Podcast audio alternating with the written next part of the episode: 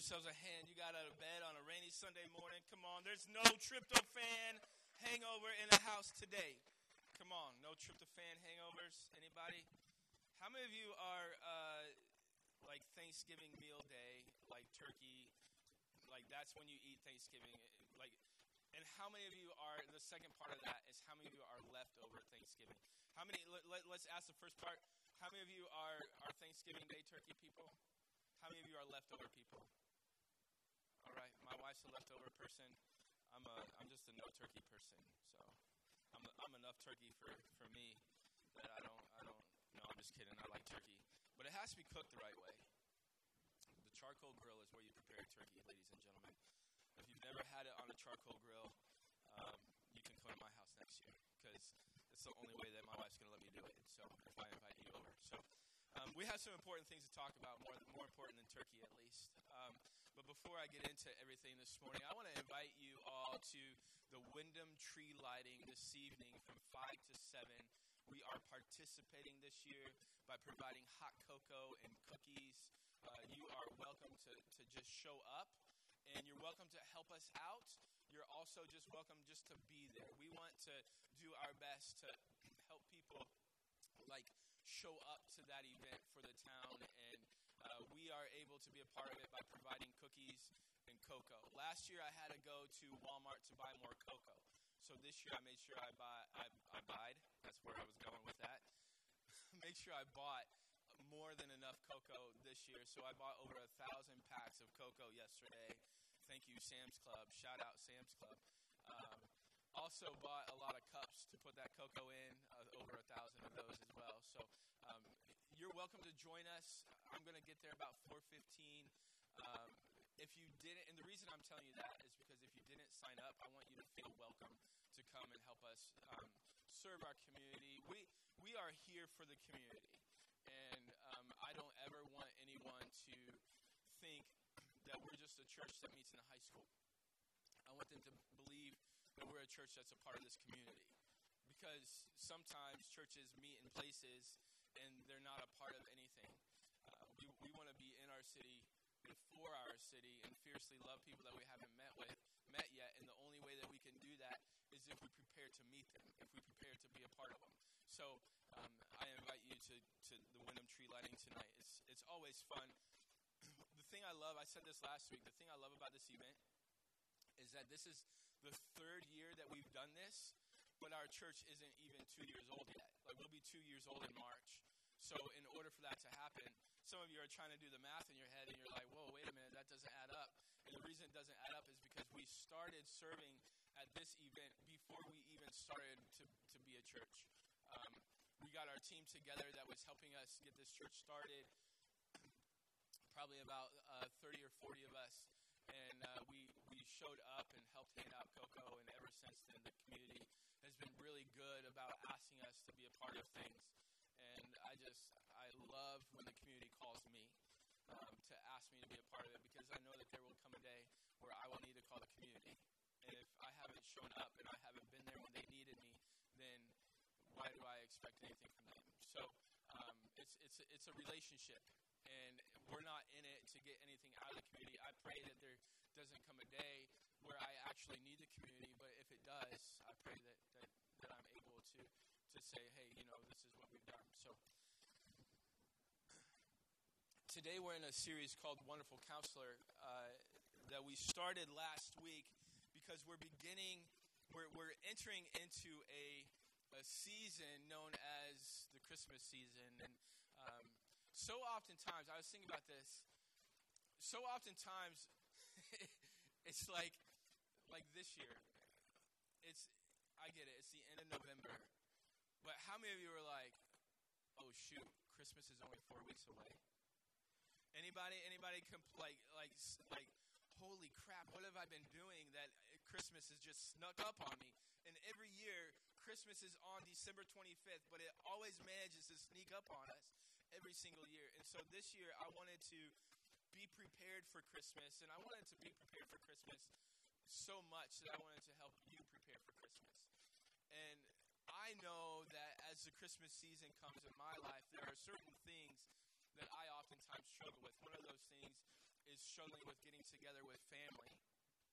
And some of you are going, man, I wish I would have been here last week to hear the talk about family because I had to go and endure my family for Thanksgiving. And um, if, if, if that's you, I want to invite you to download last week's podcast on iTunes, refugemain.church. Uh, you can download that on our website or on iTunes. So uh, I want to invite you to, to always listen to any of the series or the messages that we've done in the past. But last week we talked about family because oftentimes we struggle with that in the holiday season. Um, next week we're talking about gluttony, and I'm titling the entitling the message "I ate too much" because we're going to talk about just the struggle with being a gluttonous uh, society when it comes to Christmas. Christmas, a lot of times, is even though we buy presents for other people, let's be honest, we really like to see a present under the tree for me, right? So we're talking about that next week. But today, today we're talking about a very serious topic. We're talking about depression and mental health because the fact of the matter is is that the, so, the, the suicide rate goes up by 40% in the holiday season. 40% the suicide rate goes up during the holiday season. That is that's that's ridiculous. And I want to do everything that I can to to go against what normally happens. And so I hope that, you know, at least in Maine that uh, because we're having this conversation that when we look at the state I want to, I want someone to go, and this goes for everything in the state of Maine. This, this is one reason why I'm here. Why, why I believe that we're here as a church. Is because I want people to see that what happened on March 5th, 2000, 2017, what, what was it on that day that everything started to change? Because I want to be able to go back to that day, which is the day that we started as a church, and I want someone to say, what happened in Maine then?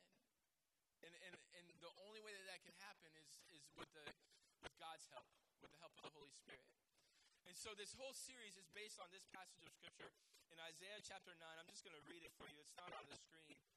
But on, in Isaiah chapter 9, verse 6 and 7, it says, For a child is born to us, a son is given to us. The government will rest on his shoulders, and he will be called Wonderful Counselor, Mighty God, Everlasting Father, Prince of Peace on that day that Jesus was born, everything changed. A wonderful counselor entered the world, and we've gone on through this life trying to do things on our own without the help of a wonderful counselor. Ladies and gentlemen, I want you to know that you, don't have to go to a therapist, even though I fully support that. I fully support you going to a therapist, going to a psychiatrist, going to um, a counselor, getting help. I, I, I, I believe in that. But I want you to know that we have a wonderful counselor that doesn't take insurance because he doesn't have to, because he's free. And I believe he changes everything. So we're, we're talking about a, a, a fairly heavy topic today, and I just wanted to kind of start kind of light. And just like all the time, I, I want you to know that um, I heard a pastor this last week say that we believe in agreement. Like, if, if, if there's anything that I say you agree, you let me know you agree, and, and we're good. Like, a good hearty amen is good from time to time. Like, let me know, hey, or, or like, I love it when someone, when I hear someone say, oh, that's good. Like, I, I love to, to hear I'm, I'm doing. You, you, do you love to hear you're doing good? Yeah, you all love to hear you're doing good. Now, I'm not saying that. Um, I'm not saying that that so, that if you don't agree that you're not welcome. Don't don't hear that.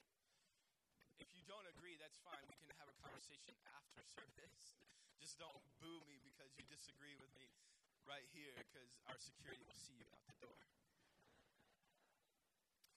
But as we began, I wanted to start a little lighter, and, and um, my, I told a I told a joke last week that my wife told me, and you guys like that. So I thought I'd tell you a, a, a Tanya story this morning uh, because she's evidently funnier than I am.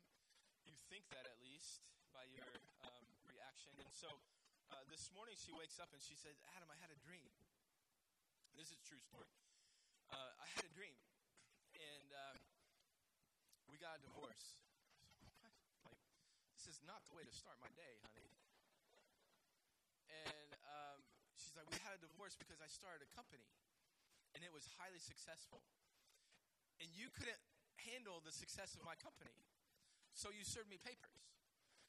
And that probably tells you a little bit about our marriage. But on our way to church, she just starts laughing. And I'm like, what are you laughing at? She was like, I'm so clever. I'm even clever in my sleep. The name of my company was Ton Yarn. That's awesome, she says. Ton Yarn. She started a yarn company in her sleep. And I said to her, I thought I married someone five years younger than I am, not 50 years older than I am. I'm kidding. So we try to keep things light because fact of the matter is, is that just this last week, a, a pastor in the in, in the state of California, at the age of 30 years old, young pastor, decided that things were too heavy for him, that life was too hard, and he took his own life, leaving behind a, three beautiful boys and a beautiful wife, trying to figure it out all alone without him. And frankly, I believe it's sad that that is what is required to get the church the church's attention when it comes to mental health issues and when it comes to depression issues because ever since that day churches are now st- talking about depression and talking about mental health. And ladies and gentlemen we're not talking about that conversation this conversation because of that guy. We're talking about it because i believe it's something that 100% of human beings face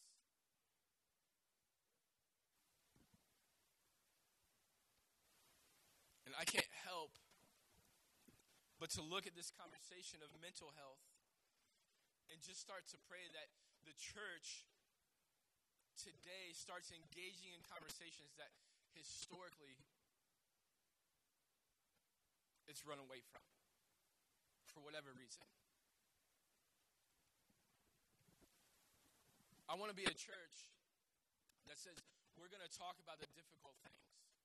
We're going to talk about the things that people face every single day. And we're going to have a conversation. Because I want you to know this morning that that is exactly what this is it's a conversation. I cannot solve your depression problems or depression issues in a 40 minute talk. I can't do that. I would be extremely arrogant to believe that I could solve your issues in 40 minutes on any Sunday. I'm not that arrogant. I hope I'm not that arrogant. Some of you may disagree. I don't know. I can't solve your, your, your, any of your issues in 40 minutes. That's why it has to be a conversation. And if we're going to have a conversation about depression, we need to know what we're talking about.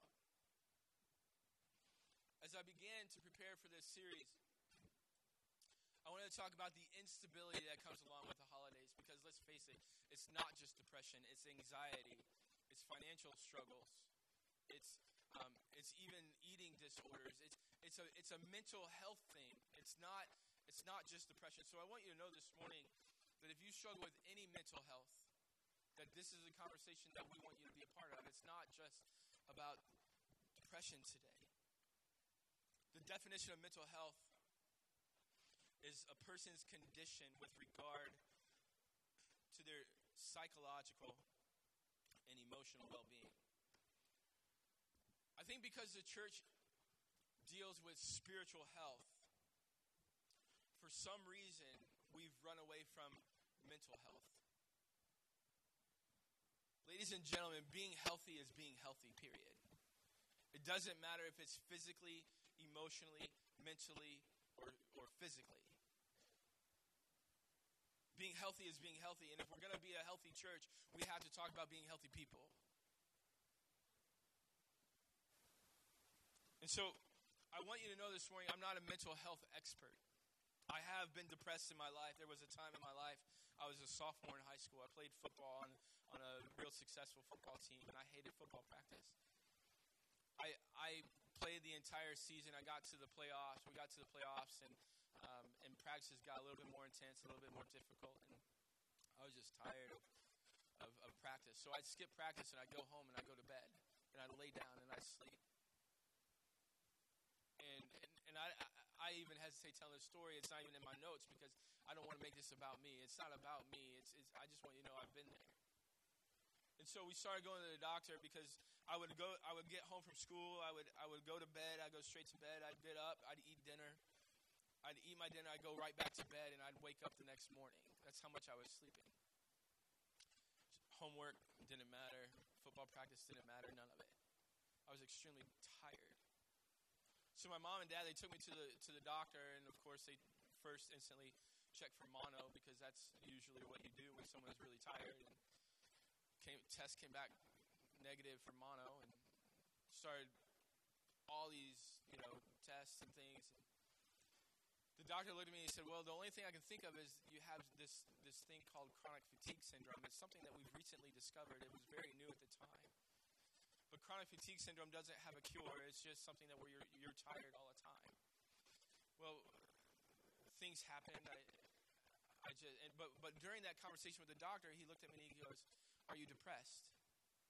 And I was like, I'm 17 years old. There's nothing I have to be depressed about. I hate football practice, but I'm not depressed about it. But looking back at my life, I look and I'm like, I'm not, I'm not tired all the time anymore. I've gotten over that. And I look back on that situation in my life and I say, oh, I think I was probably depressed. Because a part of sleeping all the time is depression. I'm not an expert on it. I'm not a psychiatrist. I'm not a doctor. I'm a pastor. And I think too often times pastors think so much of themselves that they come across as being an expert on everything. That's not my job. My job is to point you to Jesus and what he has to say.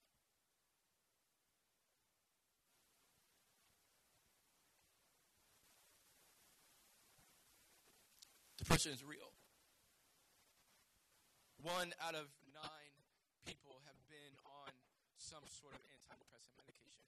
One out of nine people in this room are on some sort of depression medication. One out of five people have been on depression medication. Depression is a real disease. But the fact of the matter is, is that there's a stigma that comes along with depression. For whatever reason, for whatever reason, it is okay for any other part of the body to break down except for the mind for whatever reason, it's okay to have a cold. It's okay to have a broken arm. But if you say you're depressed and your mind isn't healthy, then we look at you differently.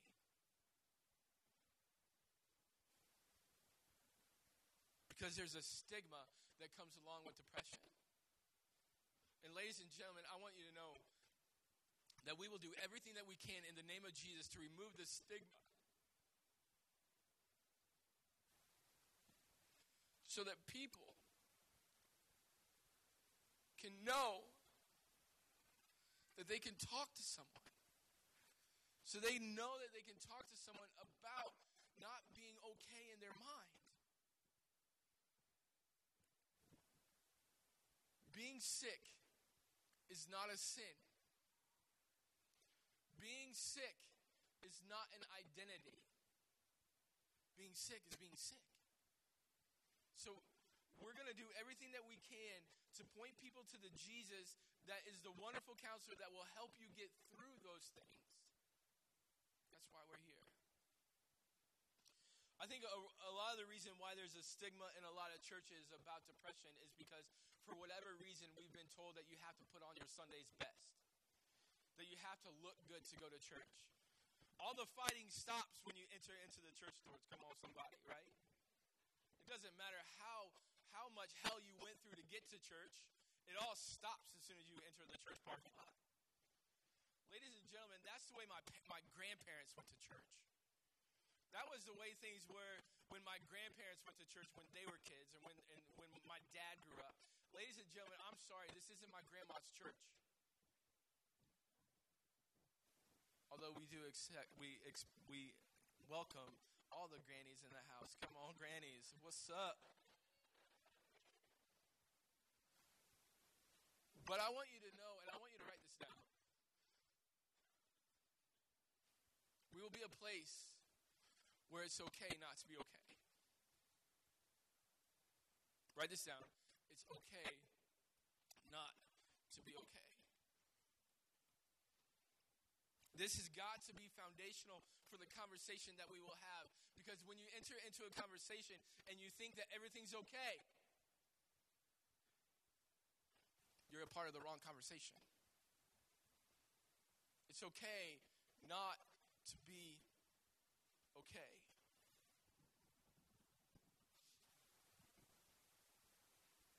For some reason, that helps just a little bit, right? To know that it's okay not to be okay. Like for whatever reason, that that helps me feel a little bit better about myself. But I don't know about you. like the reason it makes us feel like it's okay not to be okay is because it makes us feel a little bit normal, right? Like, oh, I'm normal. But I don't know about you, but I don't want to be normal. I want to stand out, and I want to be okay. So I want to do everything that I can in order to be okay, and I want to do everything that I can to help you be okay. I want it to be all right with you. I want your mind to be right. I want it, I want you to be good. I want you to be healthy. And so I think if, if we're going to do that, if we're going to say, you know what, I want to be okay, I think we have to look at some contributors to why we are not okay as a society as a whole.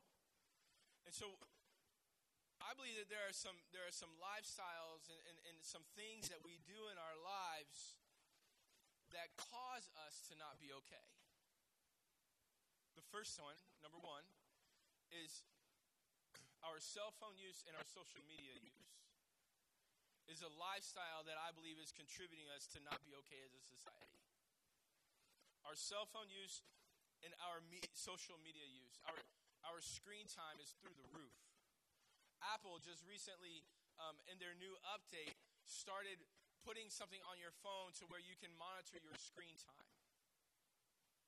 And so, as you're monitoring your screen time, you're going, "Oh, I didn't know I was on my phone that much this week," or "Oh, I didn't know I was on the iPad that much this week," or even better yet, parents, oh, "I didn't know my kid was on their iPod that much this week."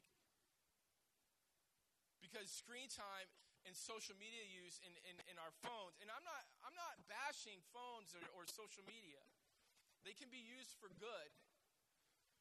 But it's contributing to us not being okay because it's become too important to us. Recently, Mark Zuckerberg, who is the founder of um, social media giant Facebook, who's recently purchased Instagram, so all the social media stuff goes together. He recently sat down with Congress apologizing for things that Facebook has done to society.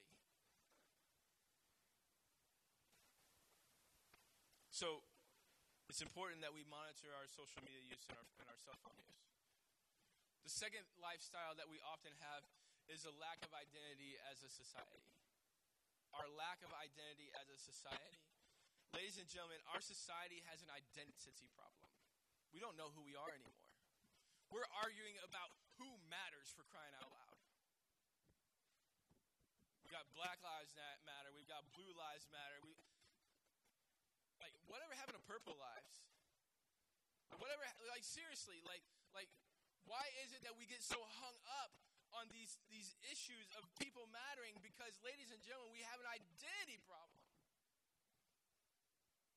And the fact of the matter is, that pastor, he shouldn't be talking about who matters. He shouldn't take a side. I'm not taking any sides for crying out loud, but just because I'm here not taking sides, I'm taking a side. That's how crazy society has become because we have this identity problem. Whatever happened to the human race? Whatever happened to each other? Whatever happened to just being neighbors? So we have a social media issue and cell phone issue. We also have a lack of identity issue, and then we have the inability to process pain. As a society as a whole, we do not process pain very well. So many people look to a bottle to process their pain. They look to a needle to process their pain. That's why the opioid epidemic is so through the roof. Because we don't process pain. As a youth pastor, the number one issue that I dealt with were students that cut themselves. And it, it, just, it just boggled my mind. Why you would cut yourself, I don't know. But I know that the reason kids, like, uh, psych- psychologically, that's the word I was looking for. The reason psychologically kids would cut themselves is because they wanted to feel the pain that they felt on the inside, on the outside. And they felt like that, that was the only way to process their pain was if they if they felt it on the outside, they felt just as bad on the outside as they do on the inside. And so we have this inability to process pain as a society, and finally we have to always be taking our selfies because we are selfie driven. And there we go. Right there it is. You can check that on our Instagram later. And we've gone full circle. We are such a selfie driven society that we're going to talk about that next week when we talk about gluttony. I might save that picture for next week. Too much cell phone use and social media use and lack of identity and the inability to process pain, as well as being so narcissistic as a society, what happens is people look at all of these things together. It's not just one of those things, but it's all of those things together. And what happens is when they look at all those things together, they say, It's too much. I can't handle it anymore. I'm out. And they get to this point of their, their lives where they're like, You know what? I don't even want to live anymore. So I'm just going to take my life. I'm going to end it because it's too much to handle. Suicide is real. Worldwide, 1 million people commit suicide each year. Globally, one person dies every 40 seconds by his or her own hand. Every 15 minutes, someone commits suicide in the United States. This one absolutely blew my mind. That the suicide rate is twice the rate as murders in the United States. It's doubled. Ladies and gentlemen, we die at our own hand more often than dying at someone else's. That's an issue. That's a problem.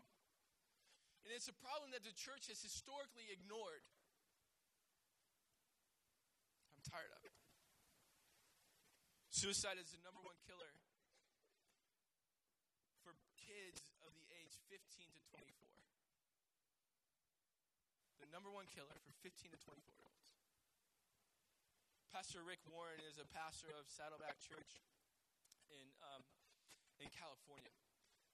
In 2013, he had a son at the age of 27 that committed suicide. And ever since then, he and his wife have, ta- have done talks on depression, suicide. And um, every talk that he gives on depression, he makes sure that people write this number down. I want you to write it down today everyone, 100% participation. This is an all play. The number is 1 800 273 TALK.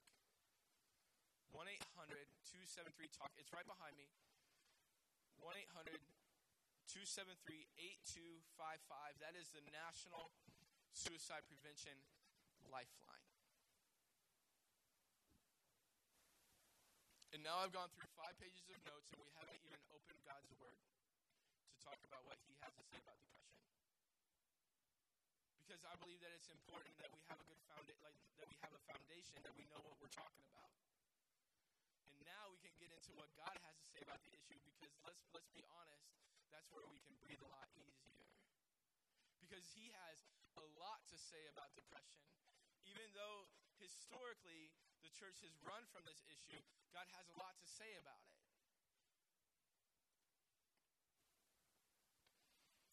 So, in your Bibles, there's a book by the, that's called Lamentations. To to uh, to laminate. Just kidding. That was a joke. Come on. Are you guys already asleep? I've gone through five pages of notes without opening the Word of God, and you're already asleep. That's really bad preaching. It's not to laminate. It's to lament, right? To to you know you understand what that means? Like just to to sulk, which we're going to talk about in a moment the guy that wrote this book was the name of Jeremiah. He was a prophet that was known as the weeping prophet. Now nowadays he's known as the weeping prophet. In chapter three of verse seventeen, uh, uh, chapter three of Lamentations. And by the way, if if you're not already, you're welcome to follow along in our notes in the YouVersion Bible app. We we put that up every week. Um, follow along in the YouVersion Bible app. Um, this will tell you how to get there. You're looking for the icon that says Holy Bible. That's the YouVersion app, and you can follow along with us there.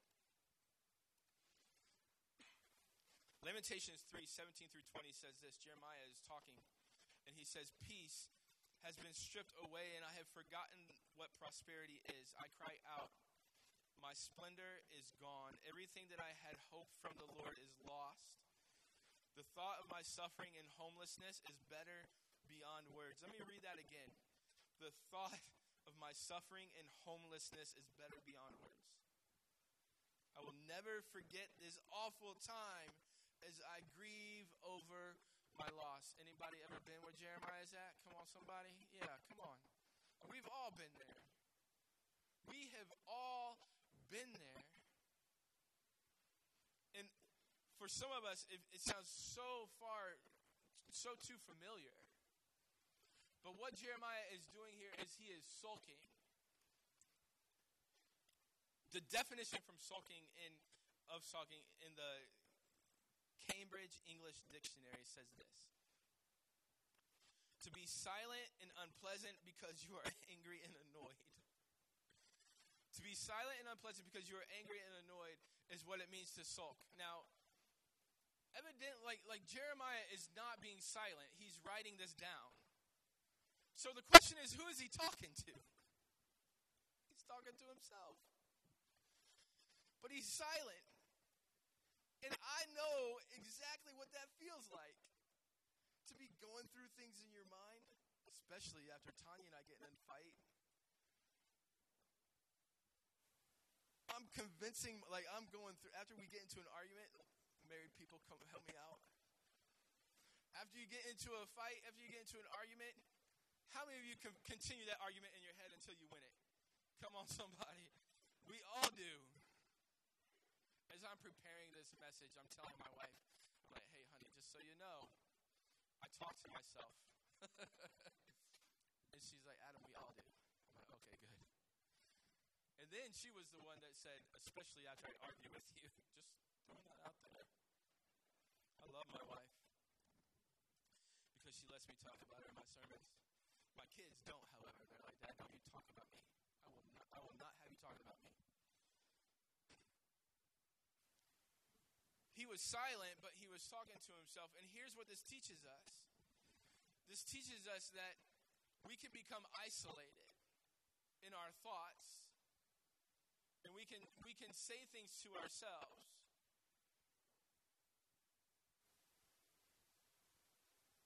I want you to know that we've got to find a way to get out of our own heads. One of my favorite verses in, in, in all of, of the scriptures that has really risen to the top after I started this church. is found in John chapter 10 and verse 10.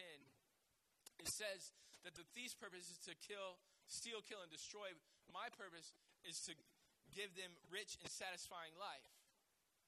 Ladies and gentlemen, we have a thief this morning that wants us to be in our own head. We have a thief this morning that wants you to only talk to yourself. We have a thief this morning that will do anything that he can to get you not to talk to somebody else. Because if you're the only person that knows your secrets, you're in trouble. If you are the only person that knows your secrets, you are in trouble. You need somebody. You need someone to talk to.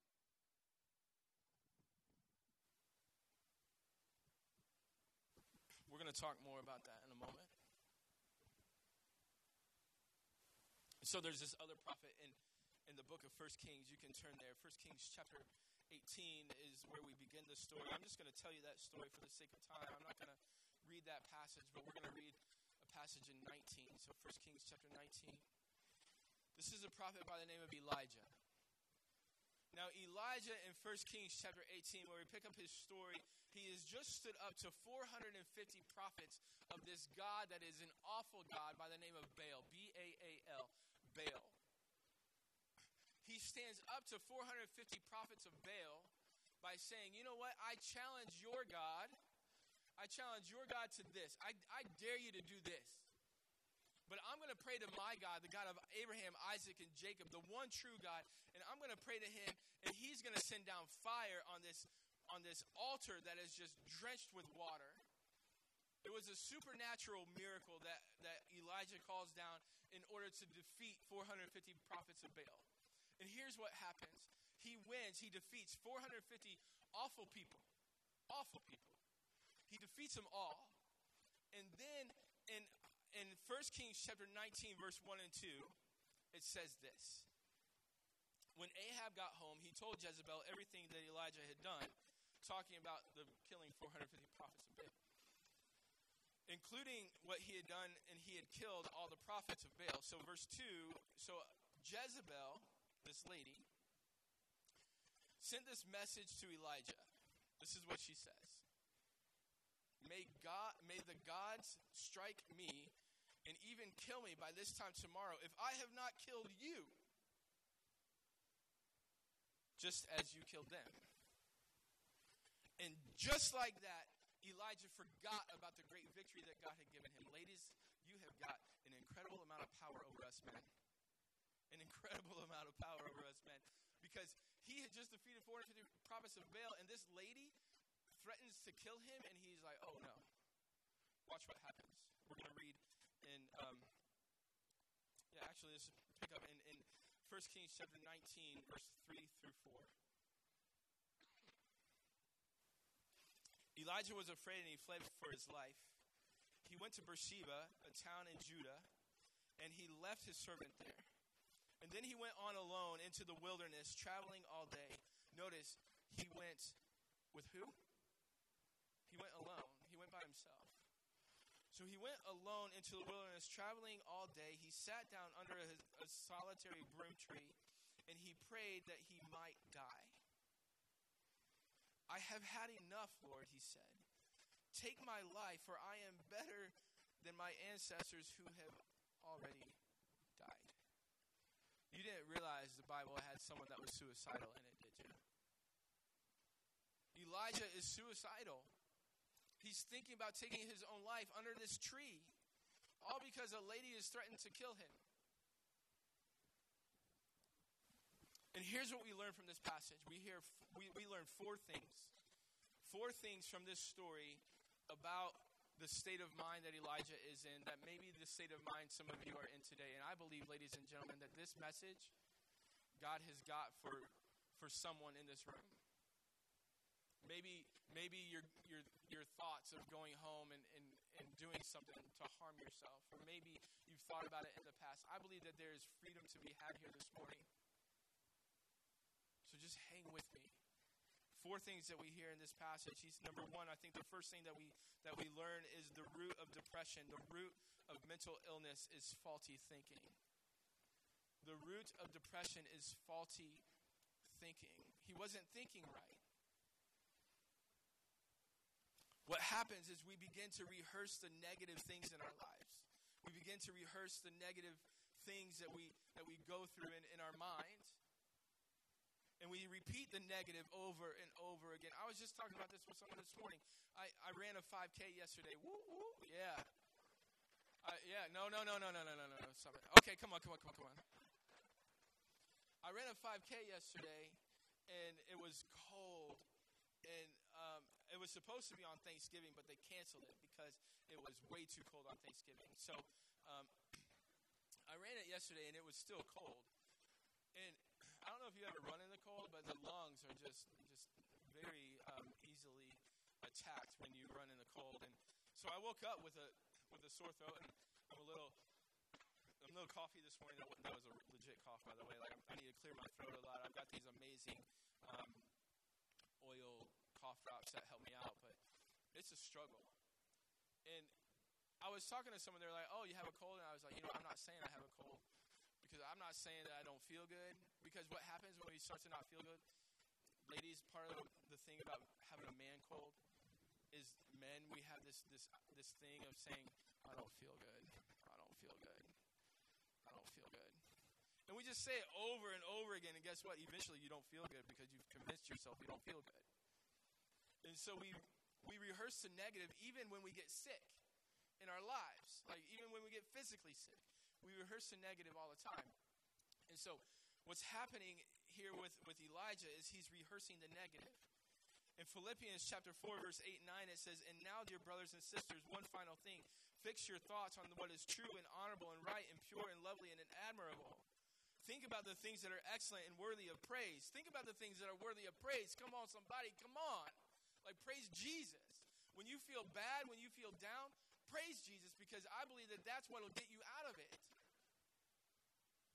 Verse 9 Keep putting into practice all that you have learned and received from me, everything that you heard me and saw me doing, and then the God of peace will be with you. Peace follows praise. If you want peace in your life, find a way to praise God in your life. If you want peace in your life, find a way to be positive in your life. If you're trying to figure out this whole God thing and Jesus thing and you're still trying to figure it out, find a way to be positive for crying out loud. And so we see that the root of depression is faulty thinking. Number two, we see that he was isolated. He went into the wilderness alone, he was isolated. Ladies and gentlemen, the thief that wants to destroy you wants you to be isolated. He wants you to think that you're all alone. Because the fact of the matter is, is you could be sitting next to someone this morning and you can still be lonely. Look at your neighbor and say, You're not alone. Now look at your second choice and tell them they're not alone. You're not alone this morning. We are better together. We have each other so that we can have this conversation.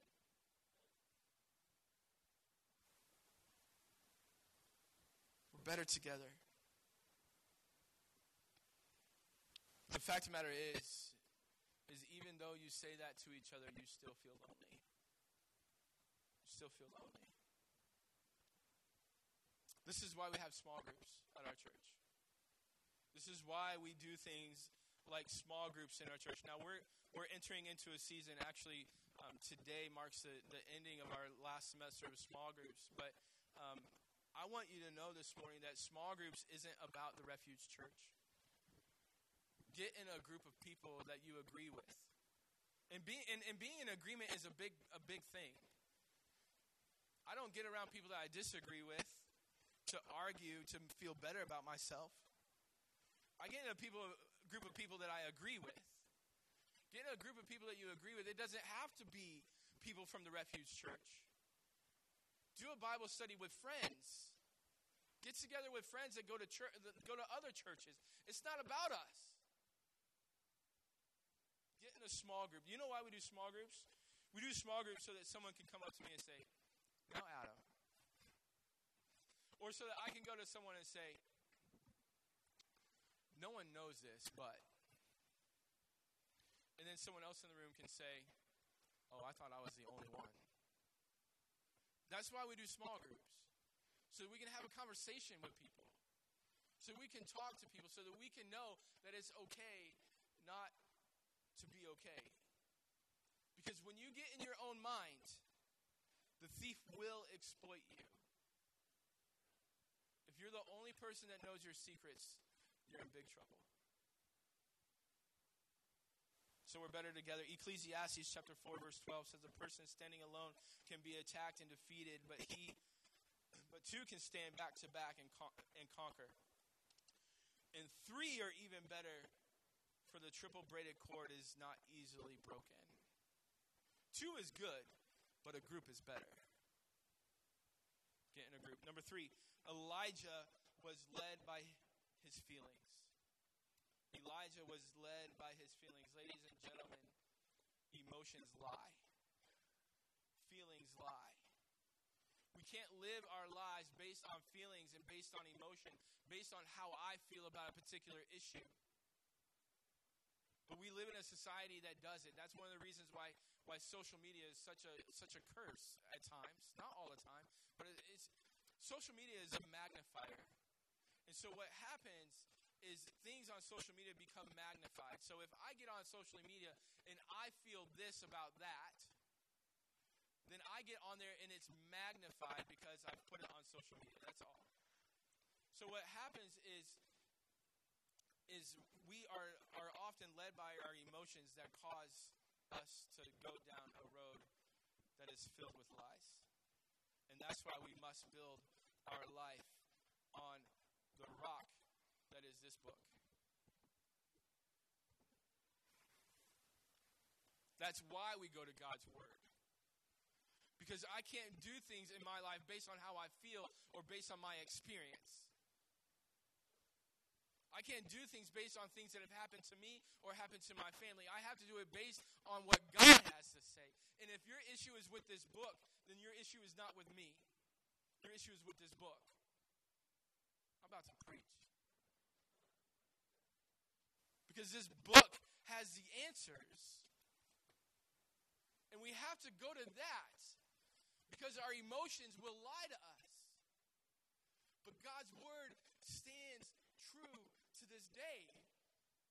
And there are things that happen in my life that, that this book doesn't agree with. And in those moments, I can't choose what I think. I have to choose what it says. Because it's what's outside of me that saves me, not myself. We have to find a way to be objective and to get out of our own self and to seek truth that is outside of us. God's word is alive, it is active in our life. The book of Hebrews calls it a two edged sword. It is sharp, and sometimes it cuts me deep. And so, the third thing that we see, or the fourth thing that we see Elijah did, went through in this cave, is, is that he found himself comparing himself to other people. He fell into the trap of comparison verse 4, the last, ver- the last sentence that he says, he said, I have had enough, he said. Take my life, for I am better than my ancestors who have died before me. He starts to compare himself to his ancestors. And, ladies and gentlemen, we live in a comparison driven society. We are looking to other people when they post things on their Instagram to see how beautiful the food that they ate was my wife, hold up, let me let me take a picture before I eat this. Stop comparing yourself to someone else's highlights.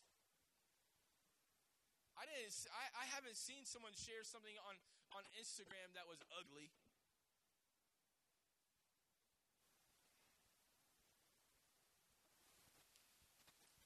If all you do is compare yourself to people on Instagram, then delete your Instagram for crying out loud. 1 Kings chapter 5 verse 19 the story continues and then he laid down to sleep under the broom tree but he was while he was sleeping or as he was sleeping an angel touched him and he told him get up and eat he looked around and there was beside his head some bread and baked on his stones and a jar of water so he ate and drank and he lied down again then the angel of the Lord came again and he touched him and he said, Get up and eat some more. The journey ahead of you is too much for you. So he got up and he ate and he drank, and, and the food gave him enough strength to travel for 40 days and 40 nights to Mount Sinai, the mountain of God where he came to a cave and he spent the night. So as he's laying under this tree, Elijah does something extremely spiritual. He took a nap. Some of you just need to take a nap. While I was in Montana, I went, I went and did a, a fly fishing trip in Montana this year, which was pretty rad. Um, but um, while I was there in Montana, I met some other pastors that uh, really was was refreshing for me. I met a guy that was a, one of the guides there. His name was Thad, and Thad was telling me about a podcast that he had listened to. I'm not going to give you the name of the podcast because, to be honest, it's inappropriate. But uh, that's what pastors do when we get away with each other. By the way, we talk about inappropriate things. It's not true. It's not true. But as I was talking to him, he was telling me about this podcast that he listened to where um, there was a sleep expert on this podcast. The guy's name was uh, Dr. Matthew Walker. And one of the things that Dr. Matthew Walker talked about in this, this long podcast that he was telling us about is that most of our issues as a society based upon being sleep deprived. The average American gets less than seven hours sleep a night. We need more than seven hours of sleep at night, ladies and gentlemen. Our bodies were designed to have at least seven hours of sleep at night. Seven to eight hours is the perfect time we need sleep. We need rest. Some of you need to just go home and take a nap today. I remember growing up, we used to call, um, it was, I think it was just a part of a really cheesy church I was at, um, to be honest. They used to call it Saint time on Sunday afternoon, and it was Saint because Sunday afternoon is nap time. Um, it was really, really corny and cheesy, and I apologize for that. We can move on. Too many people are giving God an hour on Sunday morning and calling it a Sabbath day. Let me say that again. Too many people are giving an hour to God on Sunday morning and calling it a Sabbath. Ladies and gentlemen, a Sabbath is a day, and it's one of God's Ten Commandments to rest. Believe it or not, one of God's commandments is to rest. Take a day and enjoy it. Take a day and find an ability to rest. Tell your kids no for crying out loud. Too many people are being drug around of all of our nation because Johnny has practice in this sport and, and Sarah has a, a recital coming up and and uh, my and, and the other one has I don't know.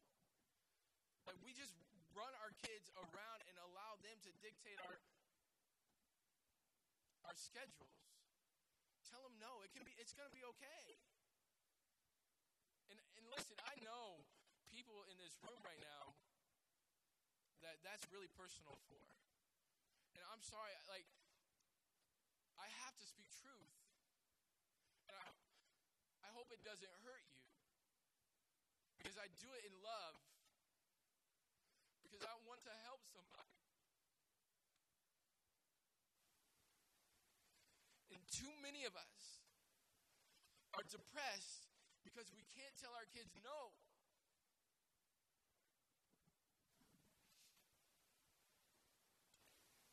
So Elijah is under this is in this cave. And in this passage that we just read, we find four quick things, really quick things. I know it's a little longer today, but four quick things that help us when it comes to depression for quick things to help us get out of ourselves. So, what do I do to, to solve this issue in my life? Number one, the first thing that he did was he got healthy physically. Elijah got healthy physically. He took a nap, he ate some bread because the journey was long. We have to find a way to eat well, to sleep well, and to exercise well. We have to get healthy, if you want to get healthy mentally, you have to be healthy physically. I can say that because I ran a 5K yesterday. but it's not. I'm not planning on it being a habit. Just don't, just don't get that in your mind. I'm just kidding.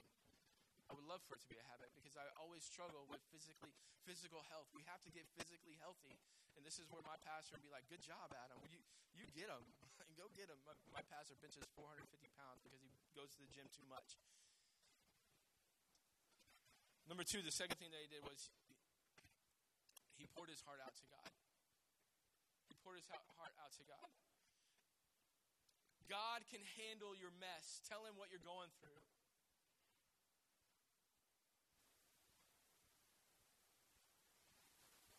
Matthew 11, 28 and 29. It says, Then Jesus said, Come to me, all who are weary and heavy, heavy burdens, and I will give you rest. Take my yoke upon you. Me teach you because I am humble and gentle at heart, and I will give you rest for your soul. Ladies and gentlemen, we need rest for our soul, and I believe that we can tell God our mess. He can handle our burdens. He can He can carry your load. Number 3, the third thing is that Elijah experienced the power and the presence of God in his life. In that cave, he experienced the power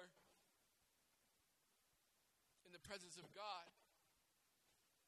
And, ladies and gentlemen, that's why every single Sunday we come into this place, we set up, we tear down, so that hopefully we can experience, we can, we can create an experience where you can experience the power and presence of God in your life.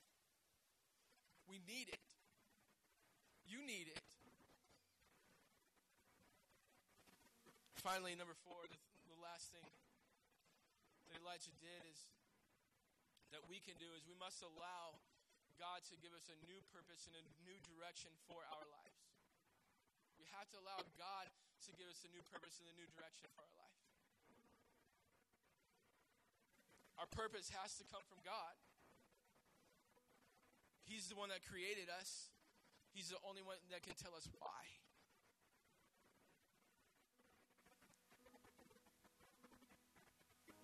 So many of you think that we have a dream team. One of my favorite stories about starting the church was because was shortly after we started, someone that used to go to church here, they no longer do. They said, "Well, the reason you call your church your your, your team the dream team is because we're helping you and Tanya fulfill your, the dream that God has given you." And I said, "No, no, no, no, no, sir. That is not right." We call our team the dream team because we believe that God has a dream for all of you, and it's, your, and it's our job to help you discover that dream in your life. So many of you think that we want you to be a part of our team because we need you. You think that, that, that, we want you to be a part of our team because we need the curtains set up every week, because we need someone to sing on stage, or because we need someone to watch the baby so they don't cry during the service. We need somebody we need you to do this for us. We need someone to run the sound for us. We need someone to haul the trailer for us. And all those things are true, but that's not why. The reason we have a dream team is for you to discover the purpose that God has for your life.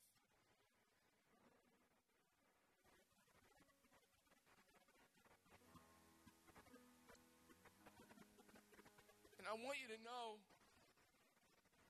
that the best way, the best way for me to care about you is to give you the opportunity to discover the reason God created you. The best way for me to care about you is to make it easy for you to discover things inside of you that you didn't even know were there. because now Jesus is there. And He can bring breath to your lungs, and He can bring purpose to your life. Do me a favor, stand to your feet. We're going to sing a song. We're going to change things up this morning just a little bit.